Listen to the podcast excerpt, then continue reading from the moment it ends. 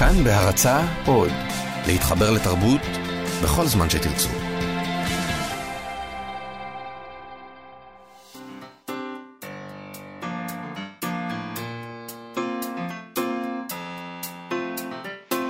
מה שכרוך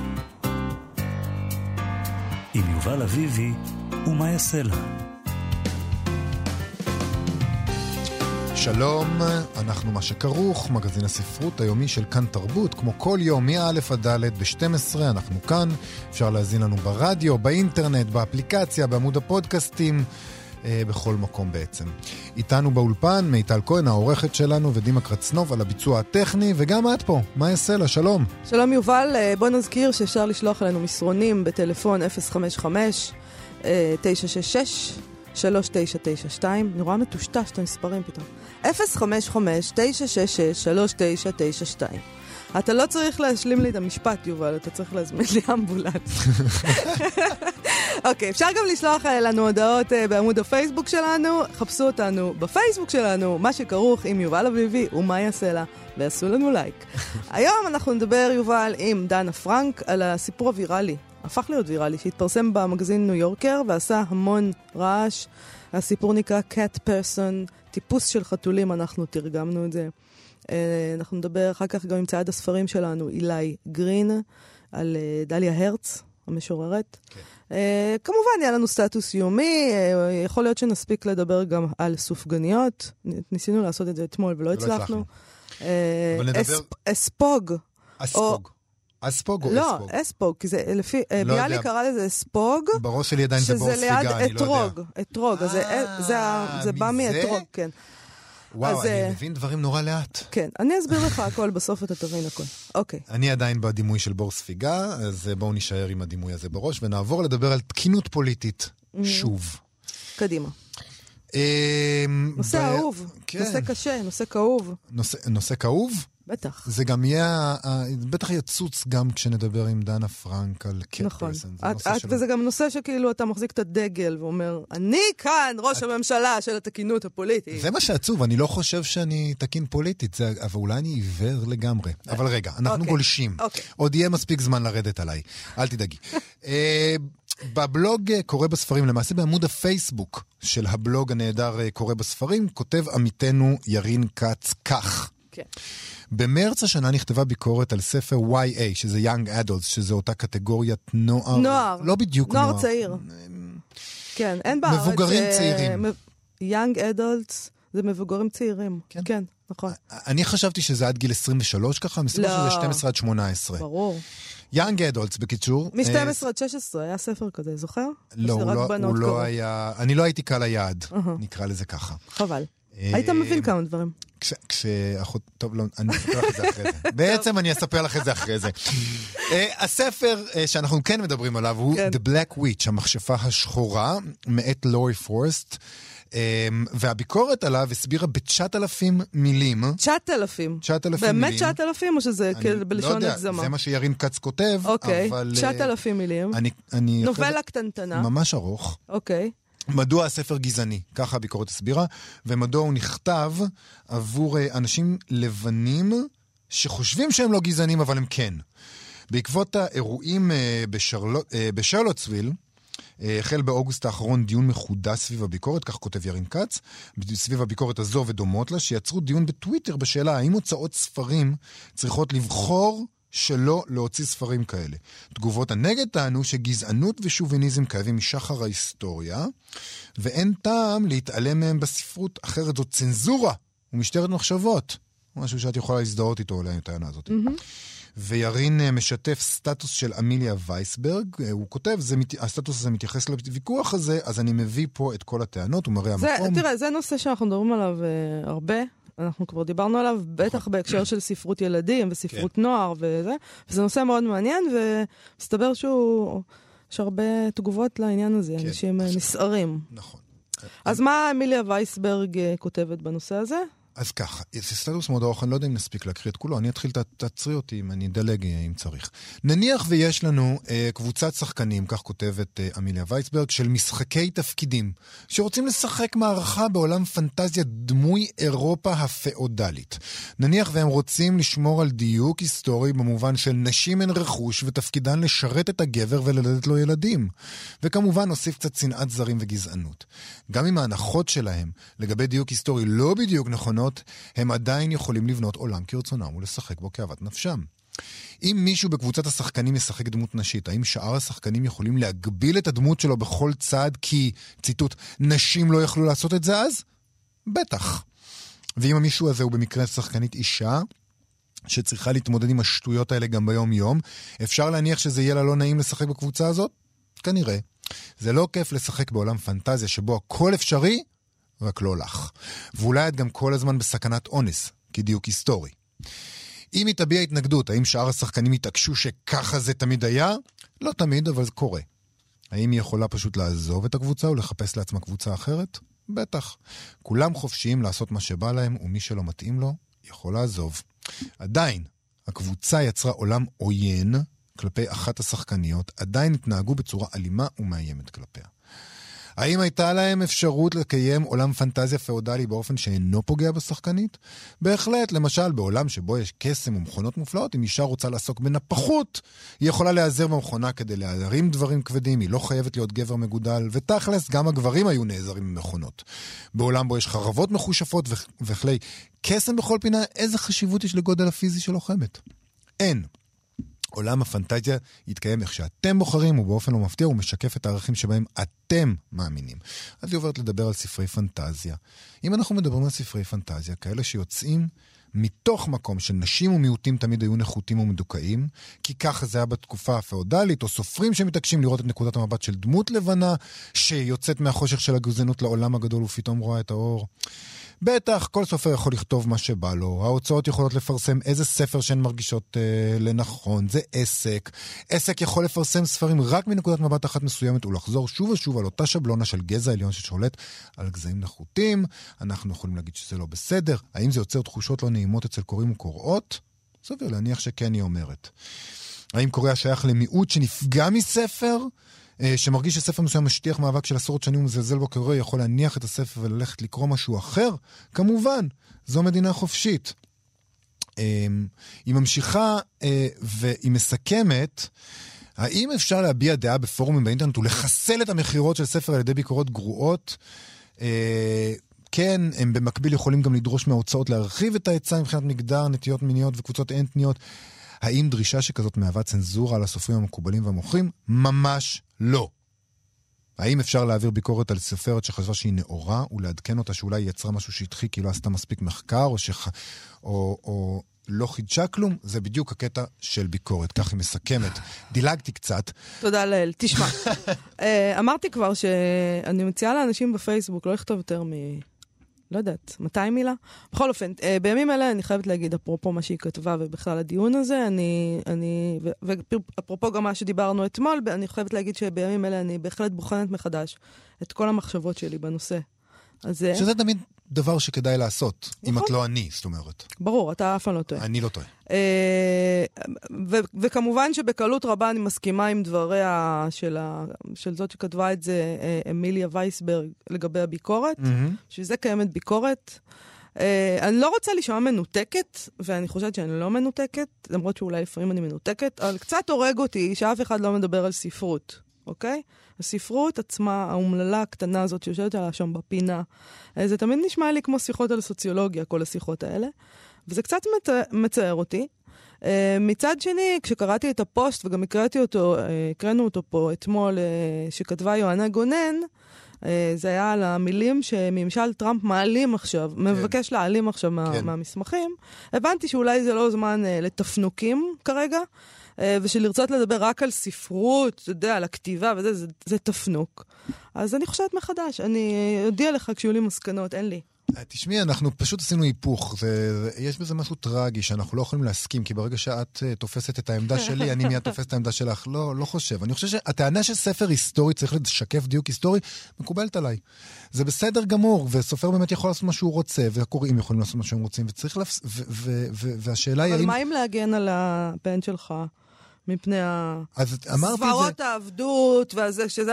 הרי בוא נגיד ככה, פה הם מדברים על young adults, הם מדברים על ספר נוער. אני אחזור איך ל- לחנך את הנוער? לספרות זולה. עוד מעט תרצה לספר. להביא את הביטלס לארץ, מה יהיה? אז, אז personality goes a long way, כמו שאמרו בספרות זולה.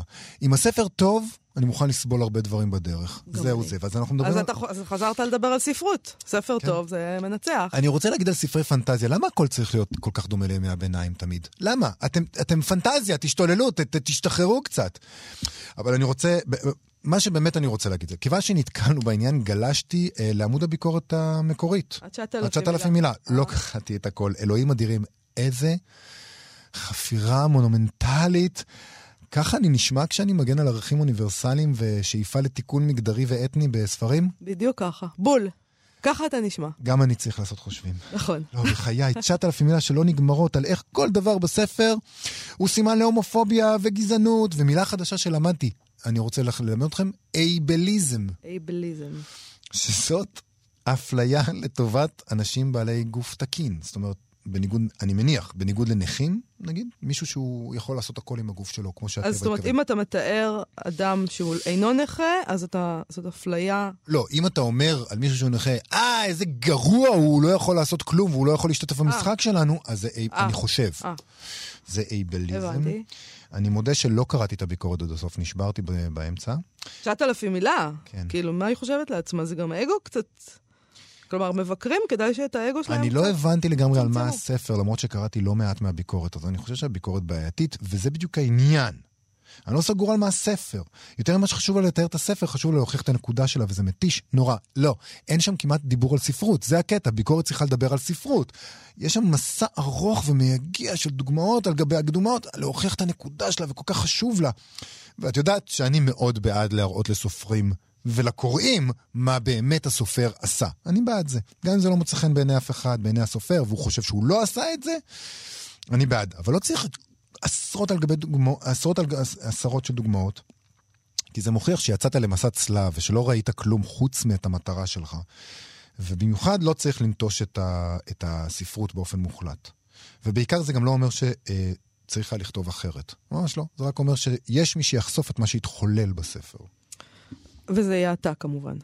אוקיי. וואו, אה, מבקרת של 9,000, לזכותי ייאמר, מעולם לא כתבתי 9,000 מילה. כן, אבל זה. בגלל שאף אחד לא היה מפרסם. אבל אני, אני, אני מתערבת איתך שאם היו אומרים לך מחר מוסף ספרים, תשמע, אנחנו מעוניינים בביקורת של 9,000 מילה, נראה לי שאתה היית הולך על זה. אני חושב שלא. אוקיי, יש לי משהו אה, לסיום להגיד בעניין הזה, לא מאזורי הספרות, אבל אה, המילה החדשה הזאת שאני עכשיו שומעת, אייבליזם, מילה שלא הכרתי עד כה, זה מזכיר לי שכשהייתי קטנה והייתי רבה עם אח שלי והיינו מקללים אחד את השני ואומרים זה לזה, יא מפגר ויא מפגרת, אבא שלי היה ממש כועס עלינו, זה כן. ממש איזה מין צועק שמפגר זאת לא קללה.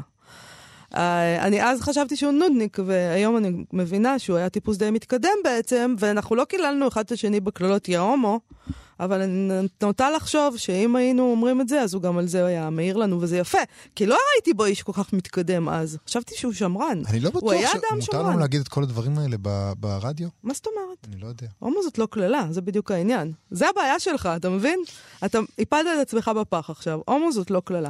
לא במנותק אה, ממה שהתחלנו איתו את התוכנית וממה שהתחולל כאן באולפן במהלך השיר, שזה סוד, יש לנו סודות. אה, בגיליון הקודם של המגזין אה, ניו יורקר פורסם הסיפור Cat Person, בתרגום חופשי לעברית, טיפוס של חתולים, שכתבה קריסטין רופיניאן. Uh, הרשת uh, רעשה, כפי שהרשת uh, נוהגת uh, לרעוש. כולם קראו וכתבו על זה פוסטים בפייסבוק, שזה כאילו הסימן להצלחה ולזה שהגעת למשהו. השוו אותו לפרק השלישי של העונה השישית של סדרת הטלוויזיה הוויראלית בעצמה, Girls, בנות. שעסק uh, בהטרדה מינית. אהה. ולפני שאנחנו אה, מד... מסבירים על מה המהומה ומדברים על זה עם העורכת והכותבת של כאן כלכלי, דנה פרנק, שאיתנו עכשיו באולפן. שלום, דנה. שלום, דנה. שלום. אז לפני שאנחנו מדברים על העניין, נקריא את ההתחלה של הסיפור הזה בתרגום חופשי. כן. מרגו פגשה את רוברט בליל רביעי לקראת סוף סמסטר הסתיו שלה. היא עבדה מאחורי דוכן הממתקים בבית הקולנוע האומנותי בדרום העיר, כשהוא ניגש וקנה פופקורן גדול וקופסת רד ויינס, שזה זה סוג של ממתק אמריקאי שאני לא ממש מכיר אותו. ליקריץ? ליקריץ אדום כזה, כן. כן, אוקיי. בדקת כאילו בגלל הסיפור? באמת בדקתי בגלל הסיפור. באמת. איך אני שונאת ליקריץ, יואו. כן, למה דווקא זה? למה לא אתה זה? מבין, אבל פה אה, מתחיל נכון. הסיפור. זה חשוב, נכון. היא אומרת לו, מי קונה את הדבר הזה? בבקשה. אז הנה, היא אומרת לו, זו בחירה לא שגרתית. היא אמרה. אני לא חושבת שאי פעם מכרתי רד ויינס קודם. היא התרגלה לפלרטט עם הלקוחות שלה בימים שהייתה בריסטה, כלומר מכינת, אה, מכינת קפה. אל תסביר עכשיו את הסיפור, אנחנו יודעים מה זה בריסטה. לא כל המאזינים יודעים מה זה בריסטה. אוקיי. זה עזר עם הטיפים, אבל היא לא קיבלה טיפים, בקול... היא לא קיבלה טיפים בקולנוע, אבל העבודה הייתה משעממת, והיא באמת חשבה שרוברט היה חמוד. לא חמוד עד כדי כך שהיא נגיד הייתה ניגשת אליו במסיבה, אבל חמוד מספיק בשביל שהיא תארגן איזה התאהבות מדומיינת אם הוא היה יושב לידה בשיעור משעמם, אף שהיא הייתה די בטוחה שהוא כבר לא בקולג', באמצע שנות ה-20 שלו לפחות. הוא היה גבוה, דבר שהיא אהבה, והיא יכלה לראות קצה של קעקוע מציץ מתחת לשרוול המקופל של החולצה שלו. אבל הוא היה כבד, והזקן שלו היה קצת יותר מדי ארוך, והכתפיים שלו נשמטו מעט קדימה, כאילו הוא מגן על משהו. רוברט לא נעלה לפלירטוט, או אם כן, הוא הראה זאת באמצעות נסיגה, כאילו כדי לגרום לה להתכופף אליו, להתאמץ. ובכן, הוא אמר, בסדר אם כן, והכניס לכיס את העודף. אבל בשבוע שלאחר מכן הוא שב לאולם הקולנוע וקנה שוב קופסת רד ויינס. את נעשית טובה בעבודה שלך, הוא אמר לה, הצלחת לא להעליב אותי הפעם. היא משכה בכתפיה. אני עומד בפני קידום, אז uh, היא אמרה. אחרי הסרט הוא חזר אליה. נערת דוכן הממתקים, תני לי את המספר טלפון שלך, הוא אמר. ובהפתיעה את עצמה, היא עשתה זאת. זאת אוקיי, ההתחלה. אה, נגיד לטובת אלה שרוצים אה, לקרוא, שהסיפור פורסם בניו יורקר, נגיד נחזור על זה ונמצא ברשת, ויכול להיות שנשים לינק לסיפור לינק. בפייסבוק שלנו כדי להקל על הבריות. כן, אם אתם לא יכולים להתאפק עד שנשים את הלינק, תחפשו cat person אה, בגוגל. זה, אתם לא צריכים אפילו להוסיף ניו יורקר, זו התוצאה נכון. הראשונה בגוגל. אני חייבת לומר שאני אתמול עשיתי גוגל על הסיפור וגיליתי, הסיפור פורסם לפני שמונה ימים, יש לו אה, כמעט 41 מיליון אה, ערכים בגוגל. אומרים ערכים בגוגל? תוצאות? תוצאות חיפוש. תוצאות חיפוש מדהים. בגוגל, זה 41 מדהים. מיליון. כן. 41 מיליון. אה, שלחו לי סטטוס של הגר מזרחי, מטורף. שכותבת שאגב, קט פרסון, מסתבר ששלושת הסיפורים הקצרים המדוברים ביותר שפורסמו בניו יורקר, כלומר כאלה שקיבלו הכי הרבה תגובות, נכתבו כולם על ידי נשים. זה קט פרסון והר ברוקבק מ-1997 וההגרלה מ-1948. אז כנראה שזה... אז הסיפור הזה נעשה ויראלי, הוא גרר הרבה מאוד דיונים, אה, והגיע גם אלינו, גם אכן לפה. כן, הגיע למה אה, שכרוך. אה, הגיע למה שכרוך, הוא הגיע קצת גם לפייסבוק הישראלי. לפייסבוק. נחת על הפייסבוק הישראלי, מספרים לי שהוא גם ממטיר על הטוויטר הישראלי, ובואו אה, ננסה לפצח את התופעה. לא, אוקיי, מה- מה הסיבה? על מה הסיפור? אולי, נספר על מה... הס- תספרי לנו על מה הסיפור, כי אנחנו עצרנו מוקדם. הסיפור, קודם כל אני חייבת להגיד שתרגום הפסקה הראשונה היה מאוד קולע בעיניי, אם יורשה לי. Uh, הסיפור בעצם מתאר את הרומן שמתחיל להירקם בין רוברט לבין מרגו. ואיך הם uh, מתחילים לפלרטט אחד עם השני בהודעות טקסט, וזה נעשה יותר ויותר אינטנסיבי, ובסופו של דבר הם נפגשים לדייט, והדייט, אני חושבת שכל היושבים פה, אני מנסה למנוע uh, ספוילרים. אל תמנעי. תימנעי. לא אמנע. לא. Uh, הדייט מגיע לתוצאות לא כל כך טובות כשהם uh, מקיימים יחסי מין, ואנחנו בעצם רואים את הצד של מרגו לאורך הסיפור הזה, uh, וזה נגמר בהחלטה של מרגו לסיים. את מערכת היחסים, אבל- אבל היא קודם כל שוכבת איתו. היא קודם כל שוכבת. היא בעצם, אה, אני- אני אני חושבת שאנחנו כן יכולים לדבר על זה, כי אחרת זה כל העניין. לא, לא, אנחנו מדברים על זה העניין. בחופשיות. אה, אם לא. קראתם... בעצם אה, מתוארת פה מין סיטואציה כזאת שבה אה, הוא, אה, ל- ל- לרוב אורך הסיפור הוא, הוא פסיבי. היא יוזמת הכל, היא, היא הולכת לזה, היא הולכת לשם, היא הולכת אליו הביתה. Mhm. היא רוצה ללכת אליו הביתה, הוא מציע שילכו אליה, היא זאת אומרת, זה לא, אין כאן שום כפייה. ואז יש איזה רגע כזה שבו היא לא רוצה את זה, אבל היא כבר שם, והיא כבר הורידה אולי את החולצה אפילו, כן. ויש את המחשבה שלה של, טוב, לא נעים, בוא נגמור עם זה. בוא, יהיה אני לא רוצה להעליב יהיה אותו. יותר קל לסבול את עשר הדקות של הסקס, מאשר להגיד עכשיו לא ולהתמודד עם ההשלכות. אין. השלכות, פשוט תהיה אי נעימות. זה לא שהיא מפחדת שהוא אה, יכריח אותה או משהו כזה. לא, ממש זה לא לא. שם. לא, לא, על, על, על ההשלכות הן האי-נעימות ש- אי-נעימות. של לסיים את הסקס באמצע. נכון, היא- הוא ייעלב, והיא הולכת על זה. נכון מאוד. והוא כמובן לא מבין את העניין, הוא חושב שהכל נפלא. נכון. ואז אה, לאחר מכן היא מחליטה אה, להתפייד, לעשות מה שנקרא ghosting. ואז אה, הוא בעצם בא לחפש אותה בבר של החברים שלה, של הסטודנטים מהקולג'. הוא מבוגר ממנה ב-14 שנה, זה אנחנו מגלים אחרי שהם שוכבים, זה מאוד חשוב ליובל. אה, הוא בא לחפש אותה שם, היא מתעלמת ממנו ביסודיות, ואז הוא מפציץ אותה בהודעות אס.אם.אס שפתאום הן כבר לא קסומות, לא מרגשות. ובסיום, בסיום, בסיום הסיפור, הוא אף אומר לה שהיא זונה. זה ה-SMS, המסרון האחרון שהוא הולך עליו, זה. הור, זונה. נכון. נכון. עכשיו, אני, אני, יכול, אני יכול לתת אה, אה, אולי לרגע את נקודת המבט הגברית. נקודת- אה, לא, הגברית או את נקודת מבט שלך? בואו רגע שנייה, אני רגע רוצה למקד אותנו. באמת השאלה היא, למה כל כך הרבה אנשים התרגשו מהסיפור? נכון. למה? מה את חושבת? מה אני חושבת? תודה כי רבה. אנחנו ב- ב- בתקופת המיטו, וזה מתחבר להם לשם, או דווקא בגלל שזה לא באזורים האלה של המיטו? תשמעי, זה קצת קלישאה פמיניסטית, אבל אני אגיד אותה anyways, אה, זה מאוד מאוד נדיר לשמוע אה, קול נשים שהוא מאוד מאוד מובחן. הרבה פעמים נשים, וזה גם אה, רעות בן יעקב כתבה בסטטוס מאוד מאוד יפה על הסיפור, הרבה פעמים כשאנחנו רואים נשים ביצירות ספרותיות, הן מה שנקרא דרדסית. זאת אומרת, הן מייצגות נשיות כללית כזו, אוקיי, מעניין. וכשאת רואה פה דמות שאת ממש נכנסת מתחת לאור שלה, ואת רואה את התהליך, אני יודעת שזה מה שמאוד מאוד הפעיל אותי. את רואה את התהליך, איך מילימטר אחרי מילימטר היא מס- מנסה להתמודד עם הסיטואציה, והיא מנסה להבין מה עובר לו בראש. אה, אז זה באמת אלמנט אחד, שכאילו הקול הנשי הזה. עוד משהו, שזה חברה אמרה לי אתמול, אה, זה באמת הרומן, ואיך שהוא נבנה. יש בזה משהו שהוא מאוד עכשווי. המסרונים האלה שמוחלפים בקצב הולך וגובר, והיא גם מתארת את זה נורא יפה, איך זה כמו ריקוד, ואיך זה בונה משהו, ואבא שלה שואל אותה עם מי היא מתכתבת כשהיא בבית, ואומרת לו, זה מישהו הולכת להתחתן איתו. כאילו, וכל הדבר הזה מצטבר לאיזה אה, ייצוג של חוויה שהיא מאוד מאוד אה, זמנית, אבל גם מאוד מאוד אוניברסלית. אה, אולי כי זה, בעצם היא בונה, בעצם כשאתם, כשאתם, כשאתם מסתמסים, מה שעושים בימינו, מה שעושים בימינו. אה, אתם, אתם בונה עולם פנ, של פנטזיה. היא לא רואה אותו, זה נבנה אצלה בראש, וגם אצלו נבנה בראש. זאת אומרת, הדמו, איזה דמות נבנית אצלך בראש, ואז יש איזה, הדבר הזה שאתה חושב שאתה דלוק על מישהו, בוא לא נגיד מאוהב. אבל אז פתאום כשהוא מנשק אותה, בעולם האמיתי, זאת נשיקה מגעילה. איומה. איומה ונורא. שזה כמו הרגע- שהרבה פעמים קורה בנשיקות ראשונות כמו בין, בין שני פעמים- אנשים, אפילו עם שני... באמת? עד כדי כך? אני לא מכירה את זה, הדבר זה הזה. כבר עולם שבו כל אחד מאיתנו יכול לחלוק על ניסיונו, אבל אני חושבת שכל פעם שאנחנו מתמלאים בתשוקה, או אפילו מתאהבים במישהו, גם אם זה בעולם האמיתי, אנחנו מאבדים את התחושת, את תחושת הסובייקט שלו. אנחנו רואים אותו בתור איזה אובייקט שהוא מאוד מאוד נוצץ ומאוד יפה. נכון. אה, זה, זה אכזבה שחייבת להגיע בגלל שאנחנו סתם בני אדם. נכון. אחד מאיתנו לא יהלום נוצץ. מה לעשות? חוץ ממך, יובל. חוץ נכון. לא. יובל, יובל. כן. אני חושב שעוד עוד משהו שעולה בסיפור הזה, זה באמת, אה, דווקא שהוא לא חלק מהעניין הזה של המיטו. אה, הוא לא מציג את האישה אה, כקורבן, לא. הוא לא מציג את הגבר כ, כרשע. תוקפן.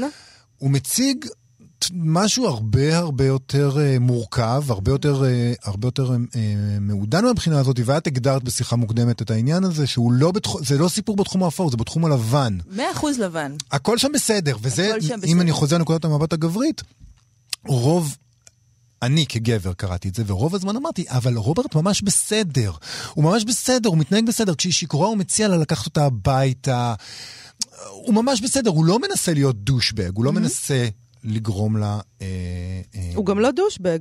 את, מה שאתה עושה עכשיו זה דבר מאוד גבוה, אתה מנסה לפתור את הסיטואציה ולהוציא ממנה מסקנות. כאילו, איך נעשה ככה שהעולם יהיה מתוקן יותר? לא, אבל מנסה... לא, זה אני, לא מה ש... לא, אני מנסה להגיד משהו אחר. אני רוצה להגיד שהסיפור הזה אה, מדגים את הדרך שבה גם גברים וגם נשים כלואים בתוך פוזיציות מגדריות. ותבניות חברתיות שמחייבות אותם ולא חושבים למעשה מה הם רוצים באמת או איך צריך באמת להתנהג, אלא הם ממש מובלים על ידי התבניות האלה. אני רציתי להגיד לכם שאני חושבת שהארכיטיפ של הדוש, זה קצת הפריע לי גם בשיחה המקדימה שלנו, כי זה לא נכון, רוברט הוא לא דוש. איזה ארכיטיפ הוא כן? הוא ארכיטיפ החנון החמוד. שזה מאוד מייקל סרה, אוקיי? אני כזה חנון חמוד וטוב לב, ובנות לא יודעות את זה כי בנות אוהבות ילדים רעים. ואז אף אחת לא רוצה לשכב איתי, אוי אוי אוי. וזה, ו- ואת זה אנחנו שוברים פה. אנחנו אומרים, אוקיי, וזה כאילו לדעתי ממקורות עוצמתו של הסיפור. אפשר לעשות סקס מסיבות לא טובות. אפשר להבין תוך כדי שהסיבה היא לא טובה, בלי להיות בעולם המונחים הזה שהוא באמת, אנחנו, אנחנו מתרגלים אליו ואנחנו לומדים אותו אמנם, וזה תהליך קשה וכואב, אבל אנחנו כבר יודעים להגיד אותו. אה, זה אונס, זאת הטרדה, זה... לא. רגע, יש פה משהו אחר. והמשהו הזה באמת נובע אה, מחוסר הסובייקטיביות של הדמויות, ובעיניי התהליך של הסיפור הוא תהליך של גילוי עצמי של מרגו. שתוך כדי הסיפור, פתאום, בהתחלה, אם בהתחלה אף אחד מהם לא שומע את הקול של האחר, מרגו גם בהתחלה לא שומעת את הקול שלה. לאורך כל סצנת הדייט, היא ממש בתוך הראש של רוברט. היא מדמיינת מה עובר עליו. הוא אמר לי ככה, אבל זה בעצם בגלל שהוא חשב ככה. הוא העיר לי על איך שאני לבושה, אבל אולי הוא רצה שאני אתלבש יותר יפה, אולי, אולי ככה הייתי מראה לו שזה חשוב לי יותר, וכו' וכו' וכו'. ובזמן שהם שוכבים, פתאום הקול שלה מתעורר. אמ, דיברתי איתכם אתמול על זה שבקולנוע, הדמות הנשית הקלאסית היא דמות שהיא מאוד נגררת, היא אף פעם לא מניעה את העלילה והיא מאוד לראווה. ואנחנו רואים פה איזו דמות שהיא היפוך מוחלט של זה. כל מה שקורה בסיפור נובע מהרצון שלה. עכשיו, מהנקודה הזאת אפשר לעבור באמת ליחסי הכוחות. בוא נדבר על יחסי הכוחות. כי זה... שוב, אם אנחנו כלואים בתוך, אם אנחנו יוצאים מנקודת הנחה שהנשים והגברים בסיפור הזה, האישה והגבר בסיפור הזה, כלואים בתוך הפוזיציות החברתיות שלהם, והמגדריות שלהם, לא לגמרי מדויק שהיא, שהכל סבבה שם, בגלל שכאמור, היא בת 21, 20, למעשה בת 20, 20, בת 20, הוא בן 35 או 34. 34. ומה שאני שמתי לב אליו זה שהסופרת, הכותבת, מנסה, מבהירה היטב, למשל, שהיא לא יכולה לשתות. זאת אומרת, היא כן חוקית מהבחינה של יחסי מין, אבל היא לא, עדיין לא בגיל החוקי אה, לשתות. זאת אומרת, אני כן חושב שהיא, שהיה לה חשוב להגדיר אותה במעבר הזה שמנערות לבגרות, mm-hmm. והוא מאוד מבוגר ממנה. אה, היא שיכורה כשהם מקיימים יחסי מין, ואומנם, אה, ואומנם היא יוזמת את זה, אבל ממש כתוב שם, by the third beer, היא התחילה לחשוב על לקיים איתו יחסי מין. זאת אומרת, היא הייתה... היא תגיד לי, אחרי. שלוש בירות אתה שיכור? אני לא. אני יכול לשתות כמה שאני רוצה, כי אני... אתה פשוט מנסה לחפש את מה שאין פה, ואגב, לא, לא אבל, נכון. וגם דורך בעיניי ברגל גסה במשהו שהוא מאוד עדין. כאילו בדיוק הדבר המעודן הזה שקורה בין שניהם, אתה מנסה למצוא אה, את הגבר אשם, כאילו עכשיו עומד למשפט, רוברט אשם. הוא לא אשם בשום דבר. ואנשים בני 20 שותים אלכוהול, ושלוש בירות זה כלום. בהחלט, נכון מאוד. אני חושב... והיא ש- החליטה ללכת איתו. נכון. ולא רק זה, הוא גם אמר לה, את שיכורה, כשהיא רצתה לבוא, והוא אמר לה, בואי נכון, נחזיר הוא אותך, והיא אמרה בסדר. לו לא.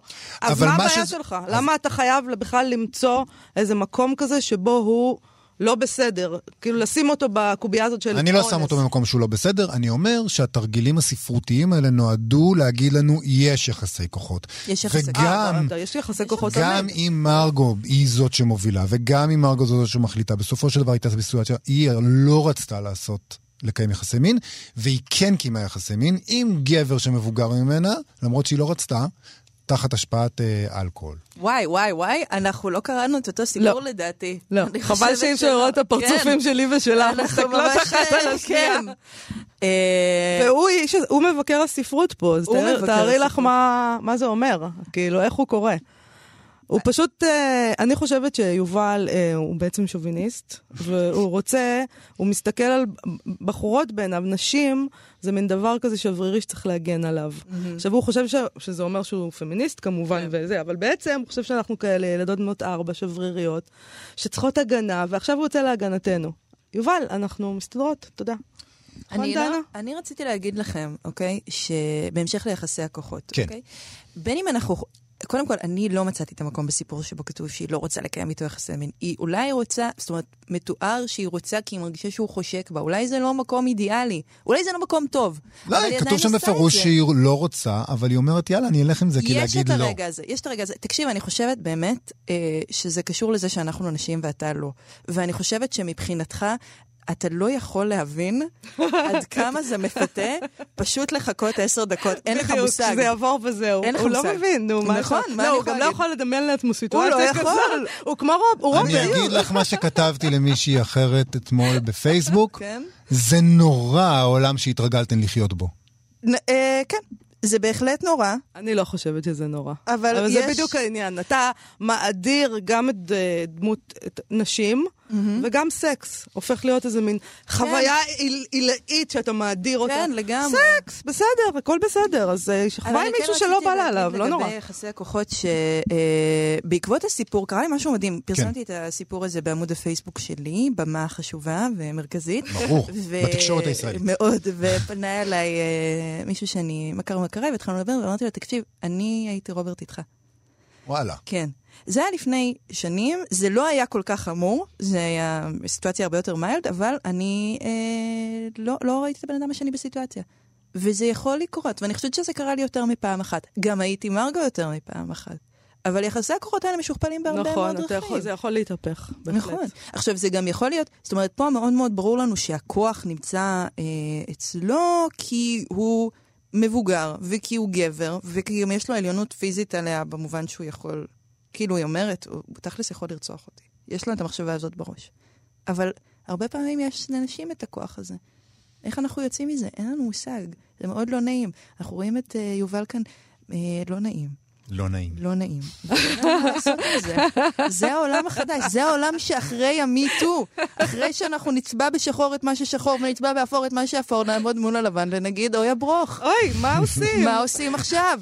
יחסי כוחות, אה, זה לא גם הדבר הכי גרוע שיכול לקרות. נכון. אה, גם ביחסי כוחות יש משהו מלבב לפעמים. אני רוצה להגיד שכשאני קראתי את הסיפור, אה, בהתחלה חשבתי שהוא לא משהו, אבל לאור הדיונים ולאור מה שהוא מעורר, אני חש כלפיו אה, אה, משהו אחר. אה, ללא ספק אה, תופעה מדהימה, הסיפור הזה. אני רוצה לסיום, אה, ברשותכם, אה, קודם כל תודה לך, דנה. תודה לך, דנה פרנק. כאן כלכלי. אכן. אה, אבל אני רוצה שתקשיבי גם, אה, אתמול אה, בדיון על זה בפייסבוק, אה, כתבה המשוררת ריטה קוגן, שיש לה כמה מחשבות אחרי קריאת הסיפור, ובינתיים היא כתבה את זה. ואני רוצה להקריא, כי זה מאוד מצא חן בעיניי.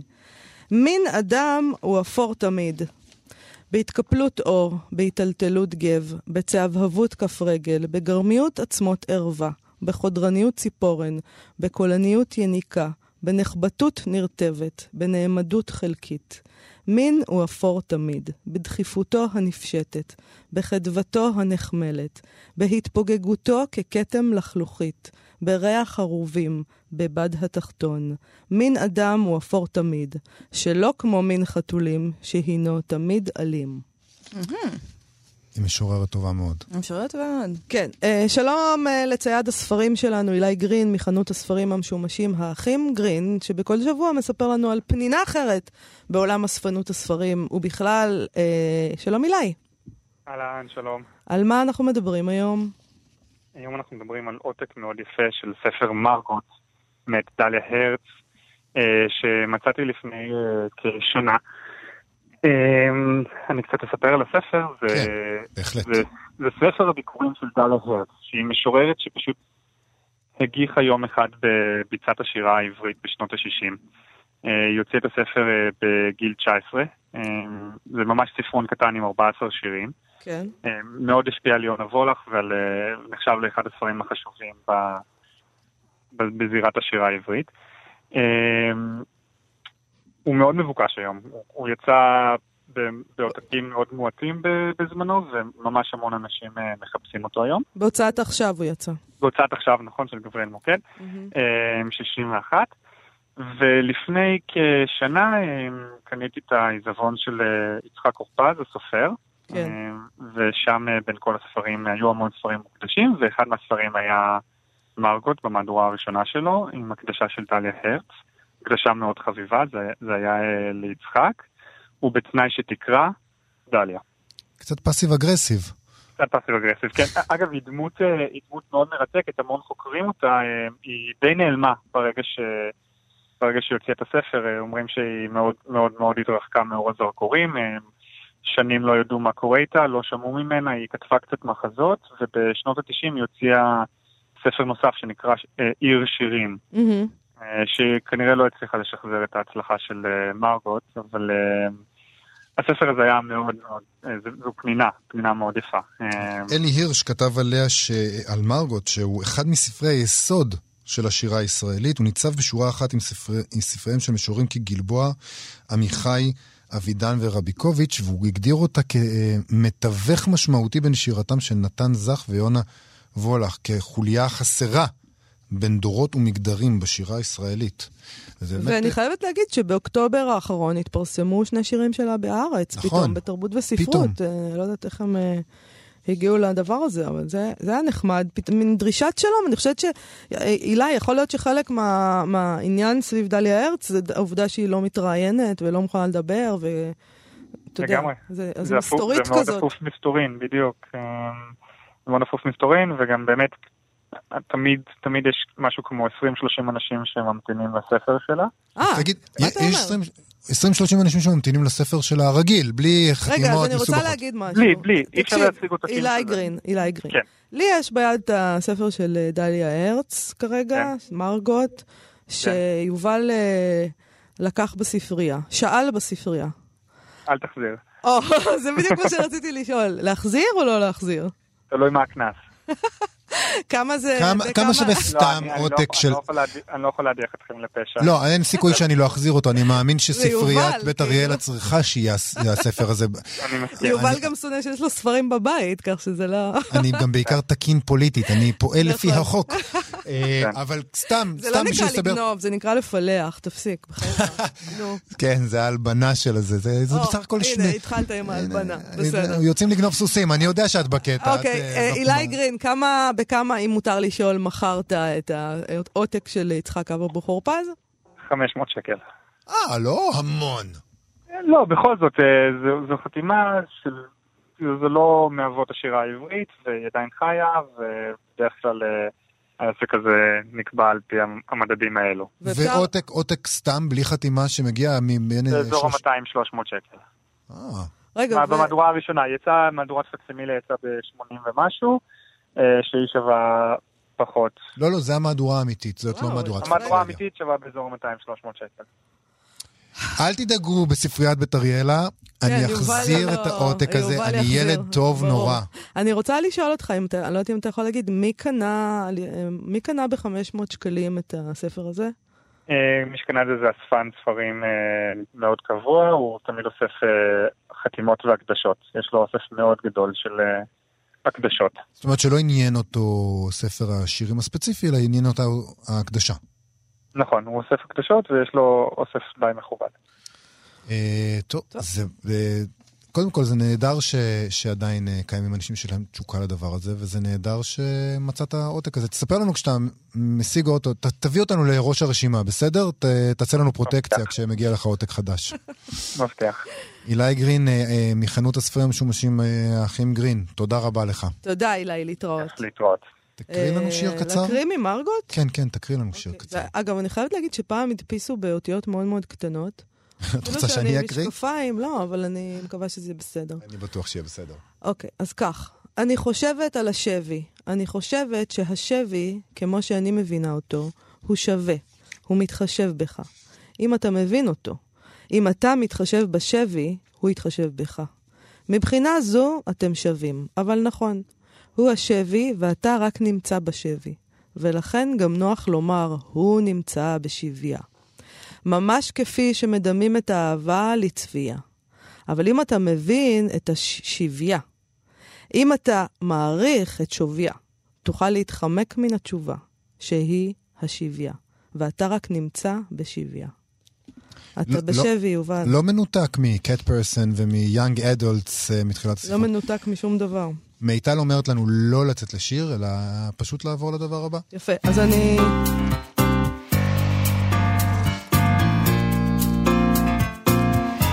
אנחנו נעשה התחלות של ספרים? כן.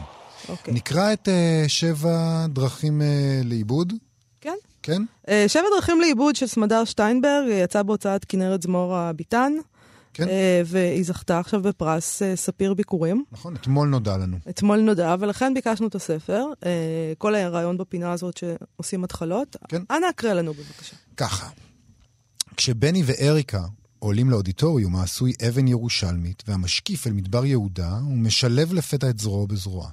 הוא לא נהג כך חודשים ארוכים, אולי שנים, אבל השמלה שלה והמקטורן שלו זועקים לשילוב הזרועות הזה, שמתארו עוד טמון בגופה משיטוטי השבת השלווים.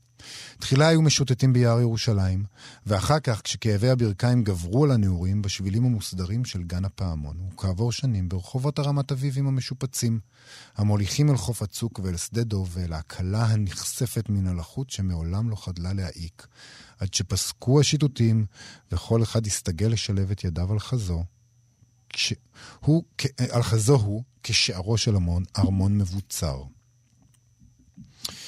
הדרך שוממת מאדם. מאז ומעולם הייתה האוניברסיטה הזאת משכן נוח לבדידות, ריקה ופרוצה לרוחות, וכתם שניים אחוזי ידיים. מטפסים בצעדים קטנים אך מהירים, מקפידים ליישר חליפות, למחות את אפם, לקרוא אה, לסדר את השיער הדליל ממילא שהרוח עושה בו שמות. לתימונה, בני שולף מסרק קטן מכיס הז'קט ומעביר אותו על קבוצת שיער סוררת. הוא, שאפילו ארנק הוא לא זוכר לקחת, וכל יציאה משותפת שלהם מזכירה לה איך הייתה מכינה את התיק של הילדים לפני כל גיחה לגינה. חיתול בד נוסף, משחם, עוצצים וכל היתר. תודה לאל שחיתולים עוד לא נכללים ברשימת הציוד שלהם, והיא מסתפקת בלארוז לו ארנק, משקפי שמש ותרופות בתיק שלה ולוודא שהסלולרי עליו. היא טועה בינה לבינה אם שפיצר יהיה שם. בני לא הזכיר אותו, והיא לא העזה לשאול ישירות, אבל כבר גמלה בליבה ההחלטה שבכל מקרה תסתפק בשיחת נימוסים קצרה, ואם יהיה לה מזל, זה אפילו יתמצא בנפנוף יד מקצה העולם לקצהו, והיא תופסת את עצמה מנענעת את היד הפשוטה, לצד גופה בתנועת שלום, ממש מלכת אנגליה, היא מגחכת בלב ומביטה מסביב, לוודא שאף אחד לא ראה. קוצר הזמן אני אעצור כאן. אמ, אני אגיד שאני קראתי קצת מעבר, והם בדרך לאיזה כנס שמתברר שהוא בכלל לא קורה אה, בהר הצופים. אמ, ומה חשבת על הסיפור הזה? אה, אני חושב, קודם כל זה ברור שזה סיפור על זקנה. אוקיי. ולא סתם זקנה, אלא מין זקנה שבעה כזו, זקנה של אקדמאים שגרים בשכונות מבוססות והעולם שלהם נורא מוגן ומנותק מאוד מהקשיים של העולם האמיתי. הם חושבים שהחדרים הקטנים האלה, מלאי הספרים בא, באוניברסיטה, הם החיים עצמם. הם באמת החיים עצמם. כן. יש המון עוצמה בחיים האלה באמת, אבל אז פתאום המציאות מתנגשת בהם ומתבררת מידת האימפוטנטיות, חוסר האונים שמתלווה לחיים כאלה. זה בולט uh, בתיאור של הגבר הזה כמבולבל תמיד, פרופסור מפוזר כזה, איש האקדמיה שחושב על דברים חשובים באמת, אין לו זמן לזכור איפה הוא שם את המפתחות, או אין לו זמן לגדל את הילדים. מצוקות הקיום גולשות כזה מעליו, מחליקות עליו, כי הוא הפרופסור החשוב. אבל יום אחד, וזה נראה כמו מה שעומד לקרות כאן, המציאות מפליקה לו אחת שהוא לא יכול להתעלם ממנה. טוב, אה, מצער אותי שאתה מתעלם אה, אה, כהרגלך מהטקסט המעודן והיפה הזה, והופך את הכל לפארסה. אני כבר רואה שהקריאה שלך היא איזה מין קריאה כזאת של בוז לפריבילגים עם הספריות, וחבל. זה לא בוז. זה לא בוז, זה, זה, זה, זה, זה, זה מתעלם אנשים... מהשפה. אתה מתעלם מהשפה ואתה מסתכל ואבוי, על הסיפור, וזה ואב... חבל. אוי ואבוי, אם נתעלם מהסיפור. כי יש סיפור גם. נדמה לי שהעיסוק בזיכרון וגם האזכור הזה של חיתולים היא עוד לא אורזת לו, מצביע על זקנה אה, שכוללת דמנציה. אה, בקטע שלא הקראתי, יש מרצה, במקום כנס הם מגיעים להרצאה על מדעי המוח, זה מן הסתם גם כן איזה דגל ככה. טוב, ל... אני מניחה שזה ההבדל בין איך שאנחנו קוראים, אתה רואה סיפור ומחפש נרטיב, אני שומעת את המוזיקה. מה זה אני שומע? לא, אני לא אומרת שאתה לא שומע, אבל אני, אותי מעניינת המוזיקה. ואתה כל הזמן מחפש איזה... מה זה משנה סיפור? תקרא עיתון, יש שם מלא סיפורים. טוב, כן. אתה, אני, רוצה להמשיך? אני, אני רוצה את הנרטיב, בהחלט. בהחלט. אני עוד דבר אחד, יופי. בסדר? אני כן. מאוד אוהב את האזכור הזה של היריב. שפיצר, ברור שהוא מהווה איזה איום מן העבר על שניהם, וזה תמיד מעניין אותי, המריבות האלה שנמשכות שנים על גבי שנים, זה מאוד מאפיין את האקדמיה הזאת, השבעה. נמשכות הרבה מעבר לשנותיהן המריבות האלה. גם רעבים רבים, אגב. כן. אוקיי. אה, זוג זקנים שעדיין משמרים טינה בת עשרות שנים. כן, גם רעבים רבים, אבל זה, זה יותר... לא, זה פשוט דבר בנאי להגיד, האקדמיה, השבעה והריבים אחרי זה, זהו, כאילו... אני נורא ש... מקווה שהסופרת פה, אה, ולפי הסגנון שלה, אני, יש תקווה כזאת, הרחיקה מעבר לדבר הבנאלי הזה של לתאר עכשיו אקדמיה שבעה, וריבי חושב, עבר. אני חושב שהיא לא נקלעת למקום הבנאלי הזה, כי הדבר היפה השני שאני אוהב, זה תנועת היד הבלתי רצונית הזאת של האישה, הנפנוף הזה. זה מין דבר כזה שקורה לכולנו, נכון? אתה חושב איזה מחשבה, אתה לא אומר את זה בקול, אבל הגוף שלך מגיב. וקל נורא להזדהות עם הדבר הזה. זה יעיל מאוד בחיבור שלך לשאר הדברים, הבגידות האלה של המוח, הקטנות. שאתה עושה איזה מחווה ש... ברחוב שאתה... שמביכה אותך, ואתה בודק אם מישהו ראה את זה, הגוף פועל ועושה מאיתנו צחוק במאות ואלפי דברים קטנים כאלה לאורך החיים, עד שהוא עושה את זה בדבר אחד גדול וממוטט עלינו את הכל. הופך את זה לטרגדיה. וואו, דרמטי. תראה, אתה, אני אסכם ואומר שאתה ואני זה דו-שיח של חרשים.